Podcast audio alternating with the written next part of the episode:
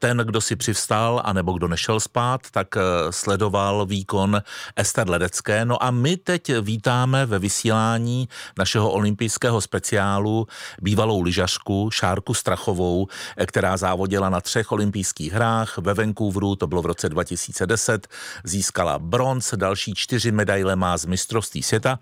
A já ji srdečně vítám v olympijském speciálu. Dobrý den, Šárko. Krásná odpoledne. Když mluvím o těch medailích, eh, máte je někde doma tak, že kolem nich denně chodíte? Uh, no, neměla jsem je tak, měla jsem je někde schovaný, ale uh, dcera je našla a já už jsem je nechala, ono si tak jako s nimi občas hraje, takže nemám to úplně tak, že bych se jí měla někde za sklem schovanou jako nějakou posvátnou věc, naopak uh, jí má teďka zařazenou dcera někde u sebe na poličce, občas ji vytáhne, dá si ji na krk, včetně těch uh, z mistrovství světa. Poslyšte, já nechci šmejdit po vašem domě, ale jak to, že kolika letá, čtyřletá dcera najde maminčiny medaile? Tak oni nebyli schovaný nikde, myslím si, že byli v šatně v nějaký zásuvce, takže uh, určitě víte, jak děti jsou zvídaví a zvědaví a všechno zkoumají a proskoumají, až na někde narazila a ptala se, co to je a začala si s tím hrát a teďka ráda uh, sleduje olympiádu i se mnou nebo s náma a poznává vlastně, co všechno možný, uh, jak všechno je možné se hýbat a co všechno existuje za sportovní odvětví. Moje děti určitě taky byly zvídavé, ale víte, že nikdy žádnou medaili u nás nenašli? to musí možná líp hledat. ne, to by to úplně marné, protože tam žádná není. Počkejte, a vaše Emma se s vámi dívá na olympiádu i na lyžování třeba?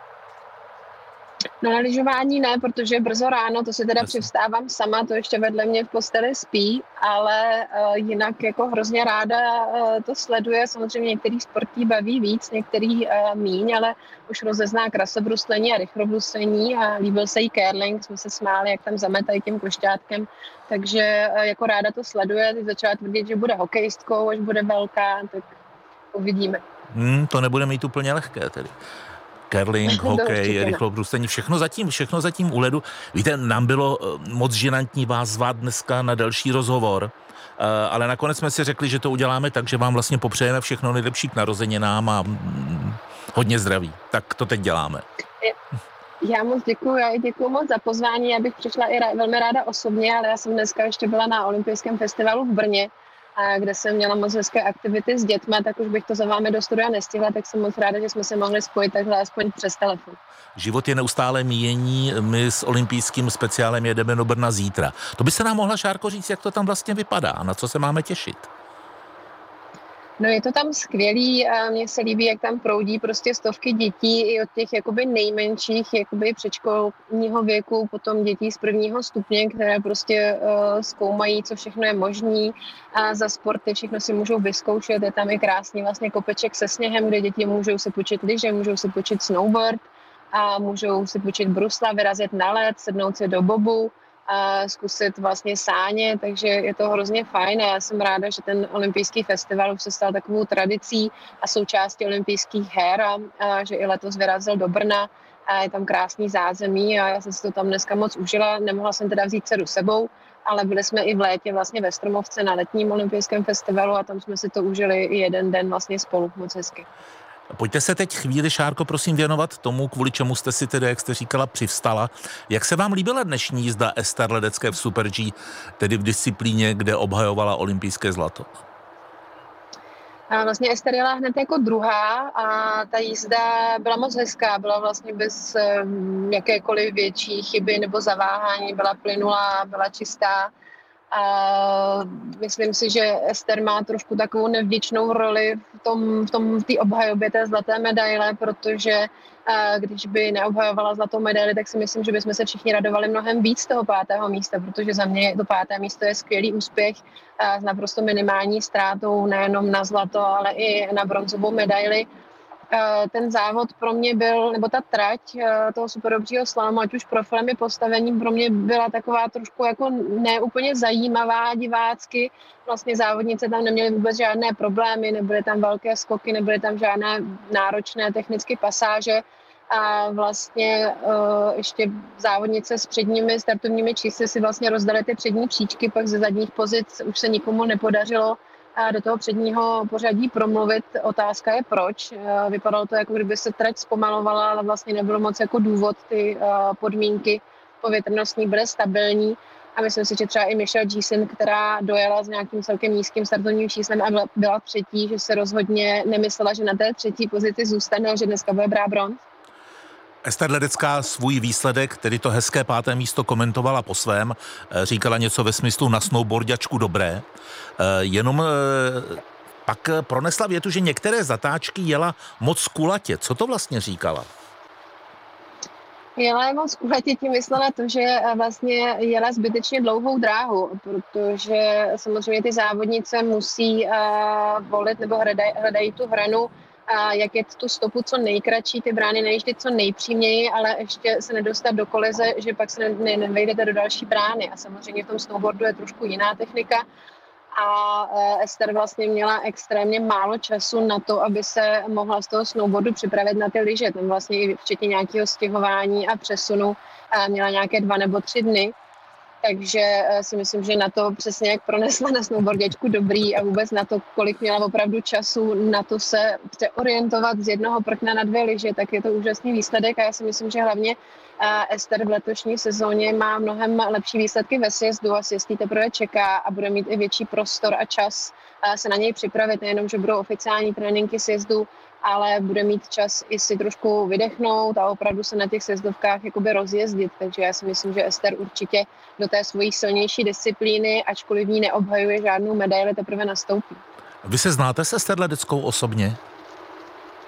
Já se s Ester znám, my jsme se potkávali samozřejmě, když já jsem ještě závodila a neměli jsme tolik možností uh, spolu trénovat nebo potkávat se příliš často, protože ona vždycky inklinovala k těm rychlostním a k těm točivým a tam se samozřejmě ty závodnice míjí, ale známe se, i když teď v posledních letech samozřejmě ji jakoby sleduji a v té roli toho diváka fanouška uh, před televizí. Vy, Šárko, jste to někdy zkusila jen tak rekreačně na snowboardu? Já se přiznám, že jsem na snowboardu vůbec nikdy nestála. A když už jsem slezla z těch sjezdovek a měla jsem možnost vyzkoušet něco jiného, tak jsem volila vždycky běžky nebo skialpy. Ale eh, do budoucna bych to někdy určitě chtěla zkusit, ale nemám s tím zatím vůbec žádnou zkušenost, což samozřejmě je zvláštní, ale nějak na to nebyl nikdy čas a prostor.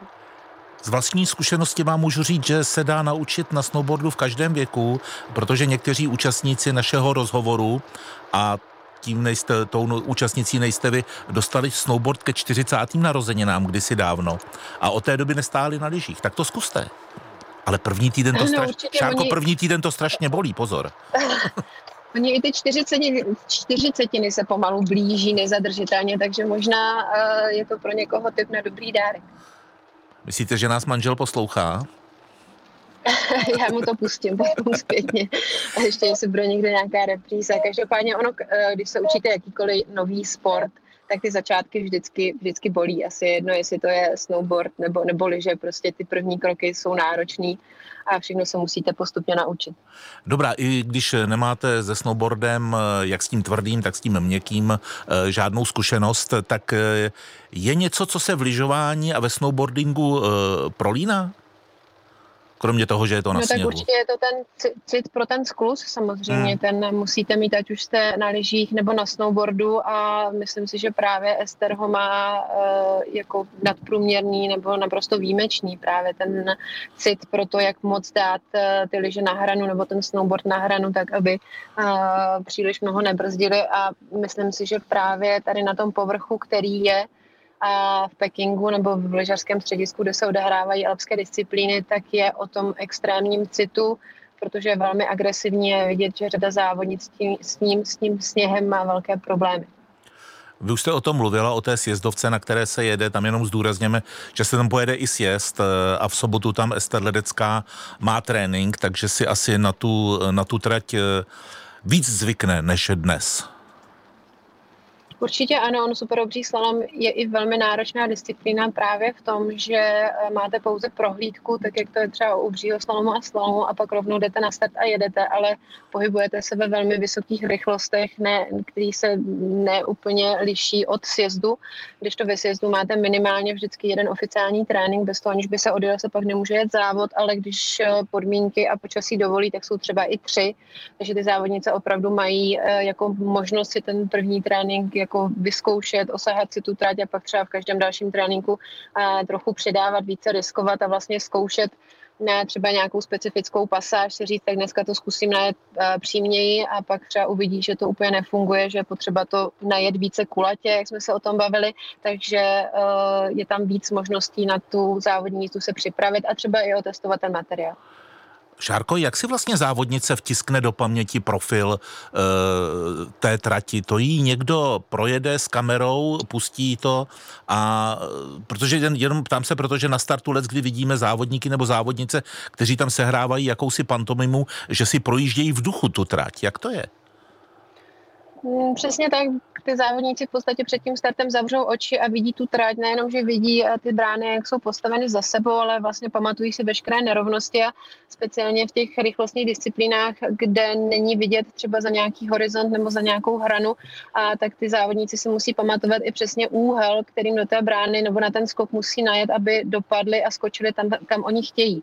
A je to především o těch závodnících, kteří mají tu prohlídku před tím závodem na to, ve slalomu je nejkratší, tam je kolem 30-40 minut, ale v těch rychlostních disciplínách třeba je i hodinu a půl.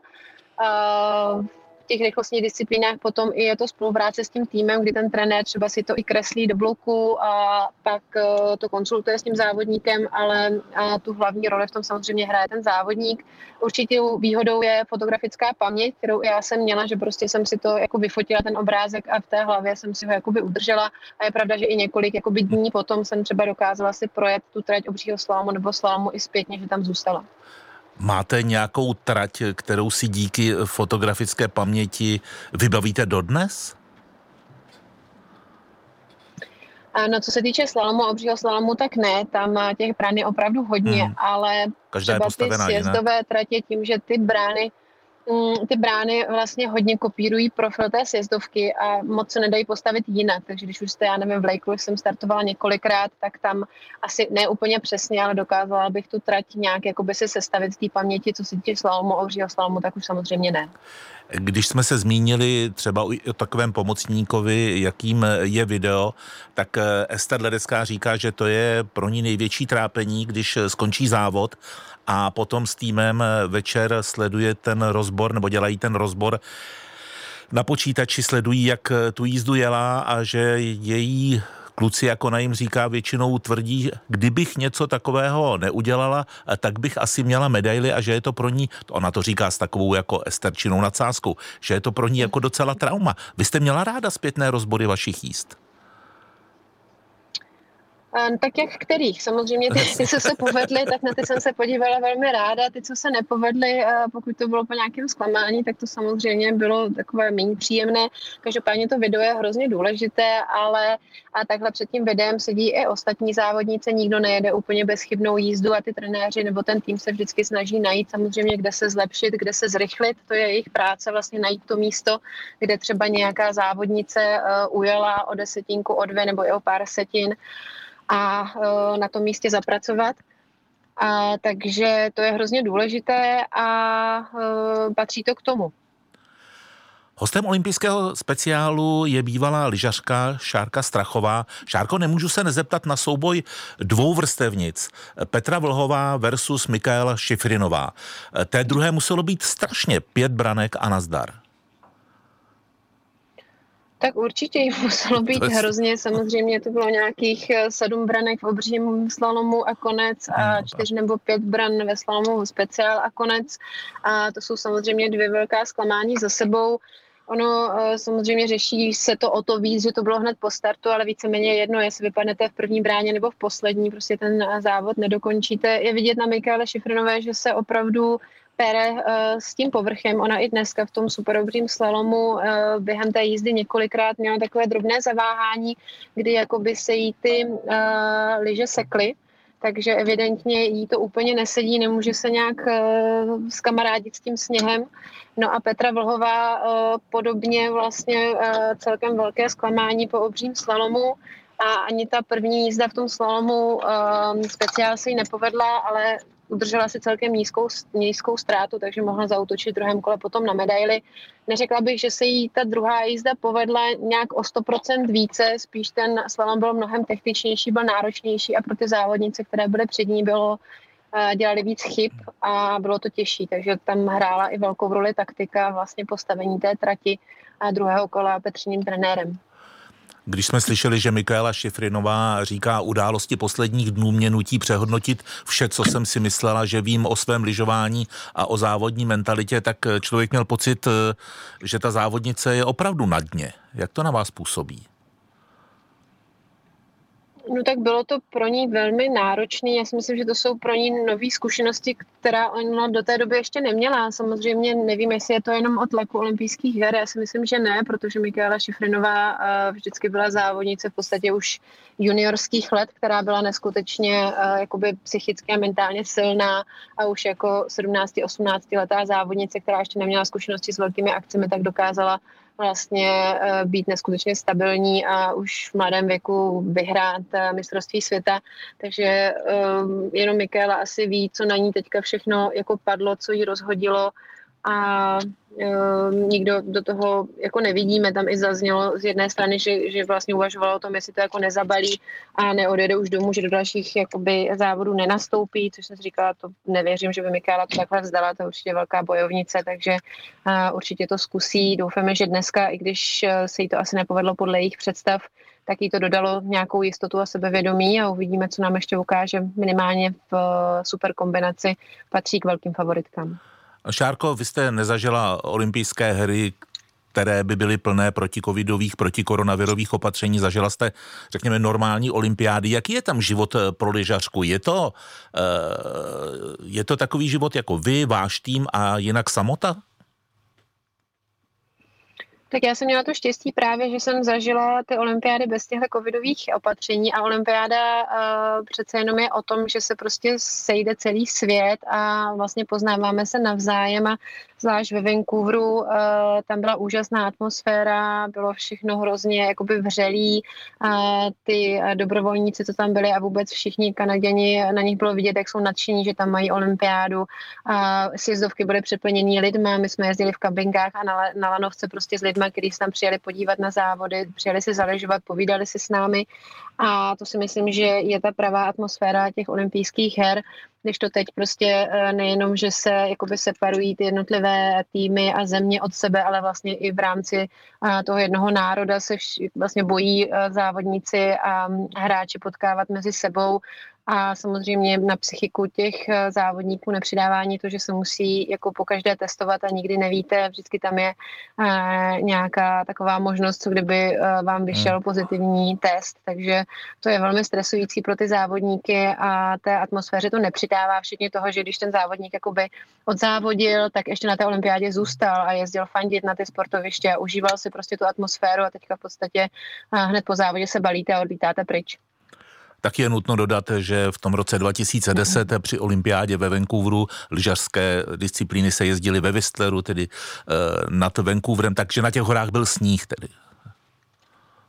Což Peking, ano, na těch horách byl sníh, tak jak to má být.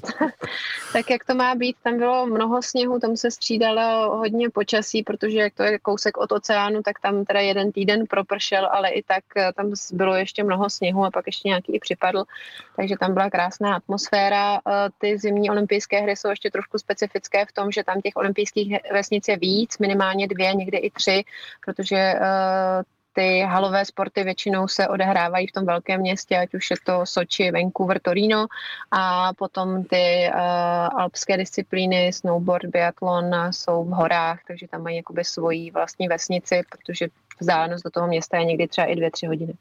Od olympijských her v kanadském Vancouveru uplynulo 12 let.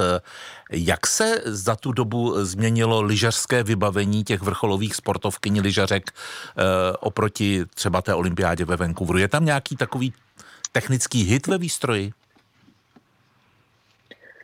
Neřekla bych, že vyloženě technický hit. Samozřejmě firmy ve spolupráci se závodníky se snaží neustále něco vylepšovat a hledat, eh, jak se zrychlit a um, udělat tu jízdu dynamičtější. Možná, že ten materiál je o něco tvrdší, uh, nebo že i ženy zvládnou třeba jezdit na tvrdších lyžích, to dělá tu jejich jízdu dynamičtější a agresivnější.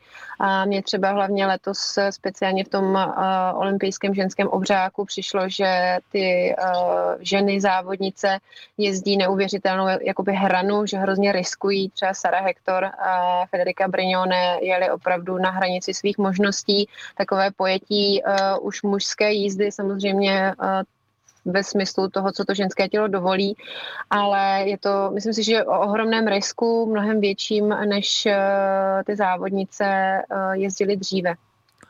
Posloucháte olympijský speciál, povídáme si s bývalou lyžařkou Šárkou Strachovou, eh, která je nejenom jednou z expertek radiožurnálu Sport pro letošní olympiádu, ale ona také šéfuje eh, své, nebo tedy šéfuje eh, klinice, která se stará nejenom o děti, ale taky, taky o dospělé.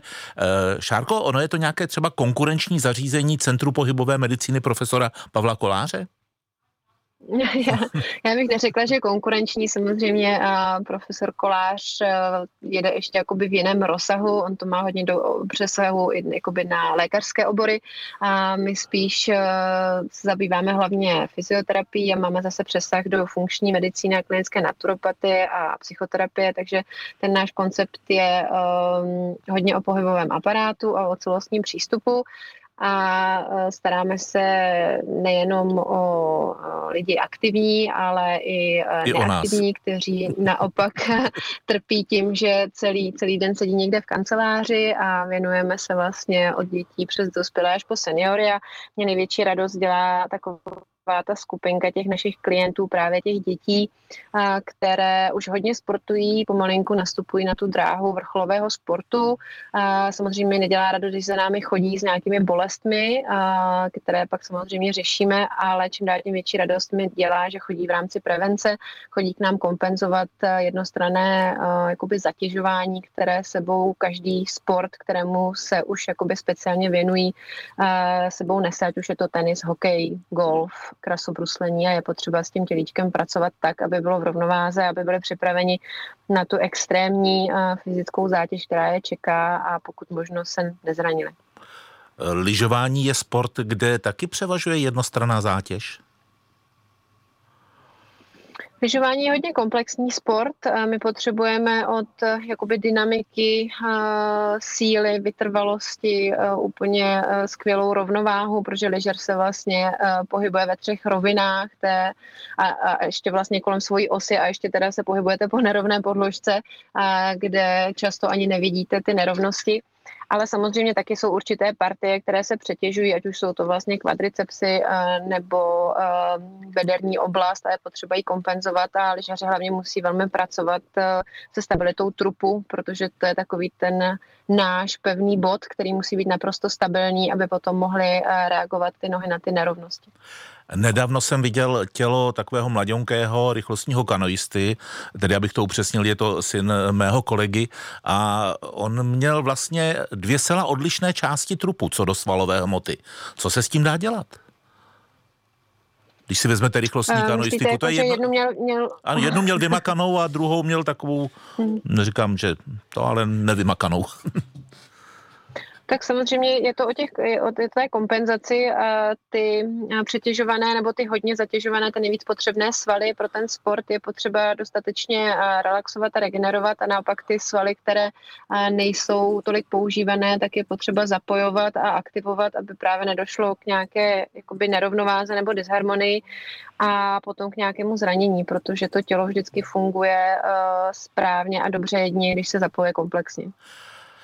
Šárko, vy říkáte na webových stránkách vaší kliniky, cituju, být zdravý neznamená žít zcela bez bolesti, ale především žít s radostí. Kdy jste k tomuhle moudru došla?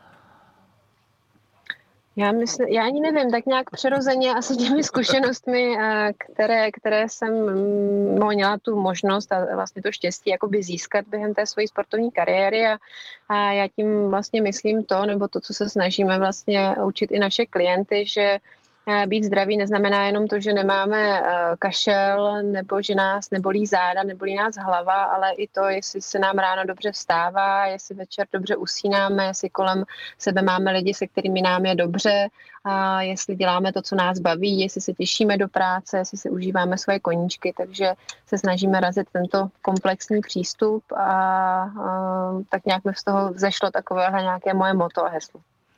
Všechno, co na klinice nabízíme, říkáte, mám vyzkoušeno sama na sobě. Co byste chtěla ještě vyzkoušet a mít na vaší klinice?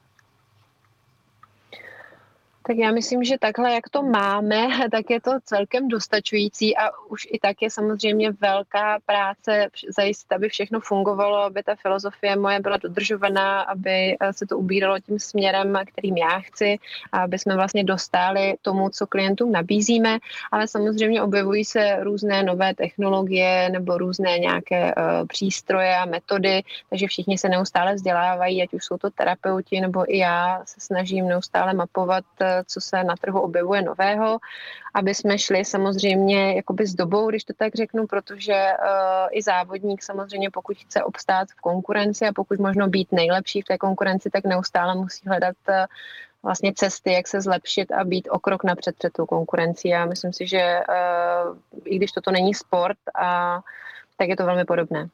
A Šárko, nechtělo se vám eh, přece jenom někdy závodit, aspoň trochu. Eh, například slavný hokejový brankář Dominik Hašek hraje i dnes občas hokej za tým Ševcinový Knín. Že bych se vrátila na liže ještě? Mm, jen tak někde jako... No ne, ne, ne, ne. Ani, já jako se ráda vyrazím zaližovat, ráda si budu učit dceru lyžovat, ale Eh, vůbec jako netoužím po tom závodním adrenalinu. A teďka spíš jsme přihlášeni jako klinika na eh, Laberan, takže tam to možná bude takový trošku soutěžení a zítra eh, vyrážíme na jizerskou firmní štafetu vlastně za Český klub Fair Play. Tam máme štafetu, zítra ve tři startujeme na Bedřichově a tak spíš asi tímhle směrem se budu ubírat, než bych eh, třeba začala startovat um, v nějakých dospěláckých a později veteránských nebo jako se seniorských lyžařských závodech. Navíc je před vámi ještě ten snowboard. Ano, přesně tak. Šárko, děkuji za rozhovor. Mám před sebou ještě dost. Přeju vám eh, hodně zdraví, hodně štěstí, zejména zítra na té jizerské 50. Šárka Strachová, další host děkuju. olympijského speciálu. Zítra vysíláme z olympijského festivalu v Brně. Olympijské hry v Pekingu na radiožurnálu.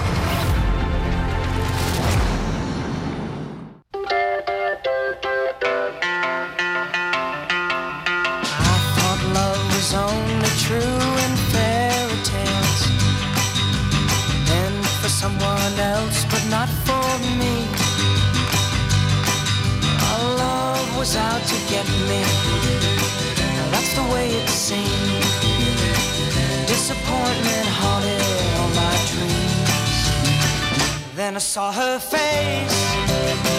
Now I'm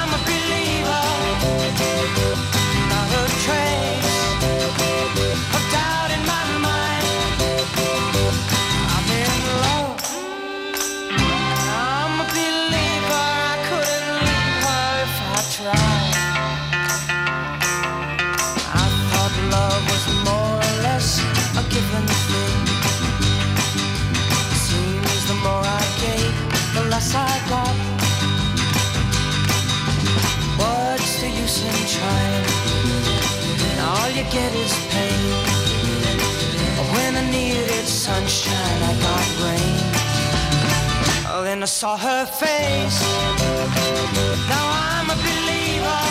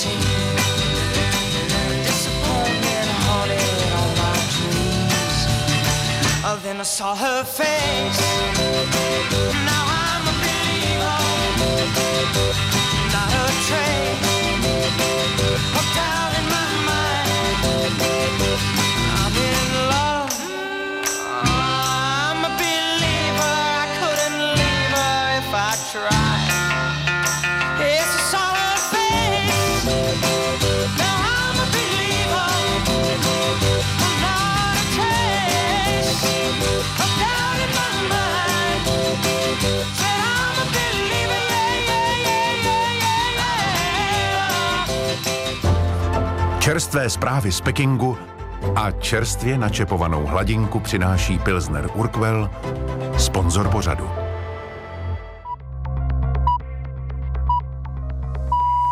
Radiožurnál je půl šesté.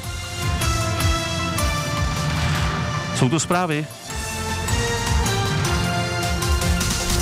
Policie za loňský rok eviduje 192 případů trestného činu šíření nakažlivé choroby. Zjistil to server i rozhlas. Jde o několikanásobný nárůst oproti předchozím letům. Většina případů se podle policejního prezidia týká šíření covidu. Další ohnisko ptačí chřipky dnes likvidovali veterináři v Malochovu v Masojedech na Kolínsku. Chovatel tam nahlásil úhyn 14 slepic a jedné kachny. Letos jde v Česku už o sedmý výskyt nemoci. Momentálně čekají v Masojedech na určení patogenity viru a podle ní pak stanoví veterináři další opatření. Američané mají podle prezidenta Joea Bidena opustit Ukrajinu a necestovat tam. Americký prezident je k tomu vyzval poté, co ve čtvrtek zkrachovalo další kolo jednání mezi zástupci Ruska a Ukrajiny o řešení krize na jejich vzájemné hranici. Sport. Lídr hokejové extraligy Třinec bojuje o další body proti druhému Hradci Králové. Aktuální informace přidá David Procházka. 19. minuta, Třinec Hradec Králové stále 0-0. Zápas Plzně se Zlínem sleduje Vladislav Janouškovec. Hokejisté obou celků jsou připraveni na úvodní buly a tak jdeme do Litvínova. Zda už začal zápas s českými Budějovicemi, poví David Kalvas. Ano, hraje se první minuta, gol nepadl, Litvínov Budějovice 0-0, zápas Mladá Boleslav Sparta, Pavel Petr. Toto utkání pokročil do druhé minuty a stav je nerozhodný 0-0 z Mladé Boleslavy. Pavel Petr, Radiožurnál. A po zprávách na Radiožurnálu nabídneme přehled z olympijských her. Zelená vlna. Známe lepší cestu. Na D5 překážka u Berouna, na D1 nehody u Hvězdonic i Koberovic. Na dálnici D5 z Prahy do Plzně pozor za exitem Beroun Východ na 15. kilometru leží na dálnici OSB desky. Na D1 ve směru z Prahy do Brna dvě kolize. Nejdřív u Berteplinku za sjezdem na Benešov na kilometru 28,5 stojí v levém pruhu tři nabouraná osobní auta, zatím označená jenom trojuhelníkem, respektive právě dojelo policejní vozidlo, kolona se tady zatím netvoří. A dál na D1 z Prahy na Brno pak za sjezdem na Koberovice opatrně do kolony kolem kilometru 77. Popojíždí se asi půl hodiny k havárii dvou kamionů na 82. kilometru. Možná náhradní trasa mezi exity 75 a, os a 90 Humpolec přes Senožaty a Želiv je delší a spíš jen pro osobní auta.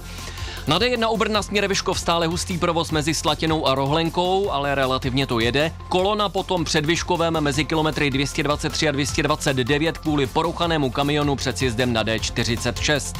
Na neprůjezdná nadále silnice 57 v Setin mezi říčí mezi Jablunkou a Bystřičkou po havárii kamionu. Nákladní auta čekají, osobní můžou přes Malou Bystřici. Další zelená vlna nejpozději za 15 minut. Volejte call centrum Zelené vlny 800 553 553. Počasí. Zítra bude většinou polojasno, na severovýchodě zpočátku ojediněle sněhové přehánky, během odpoledne má oblačnost ubývat a nejvyšší teploty 2 až 6 stupňů. Tolik zprávy.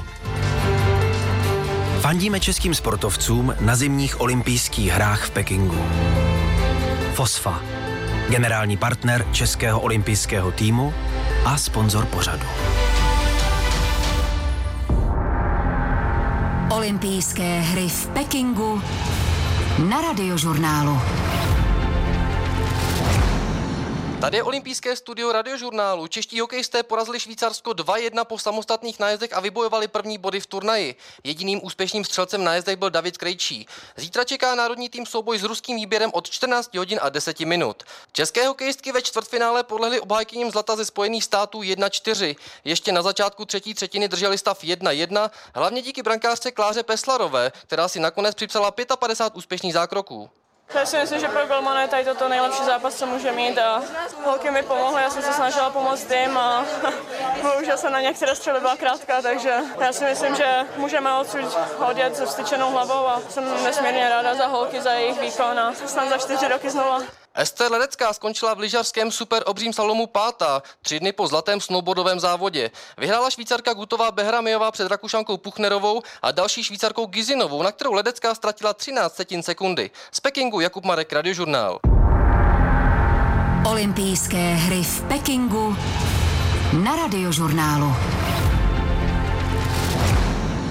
Do světa. Poslouchej Sport. Radiožurnál Sport.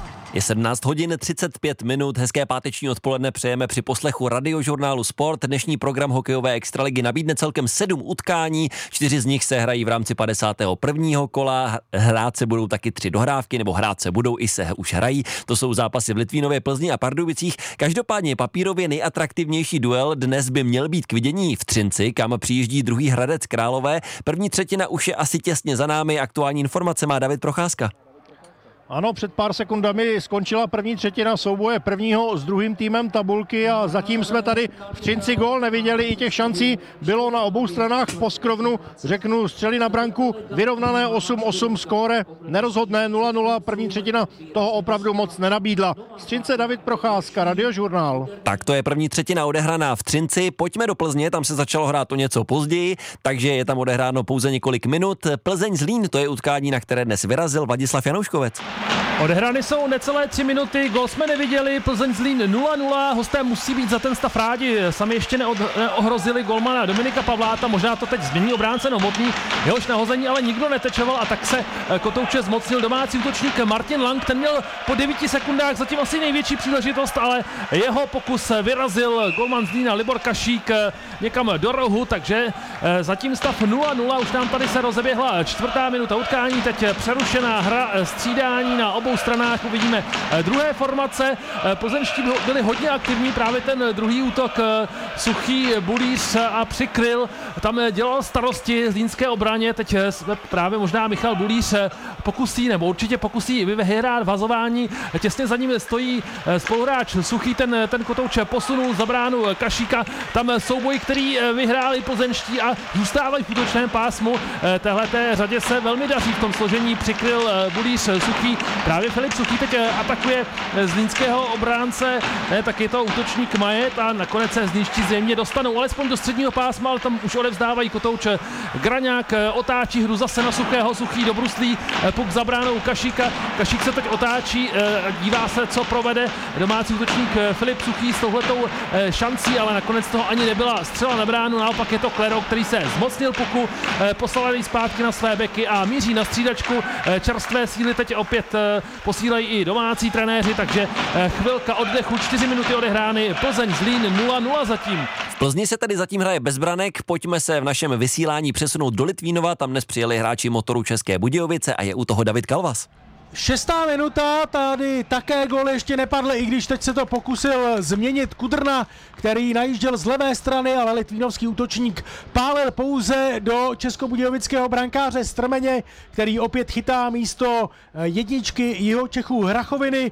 České Budějovice postrádají v sestavě také Gulaše Novotného a Hanzla, tedy tři důležité útočníky. Začátek zápasu byl eh, lepší pro domácí barvy. Ve druhé minutě Strejček, domácí obránce, se objevil mezi kruhy, ale než vystřelil, tak do rány mu skočil jeden z obránců soupeře. No a ve čtvrté minutě v oslabení ujel nebezpečně eh, Sukel zprava střílel, ale Strmeň dokázal kotouč vyrazit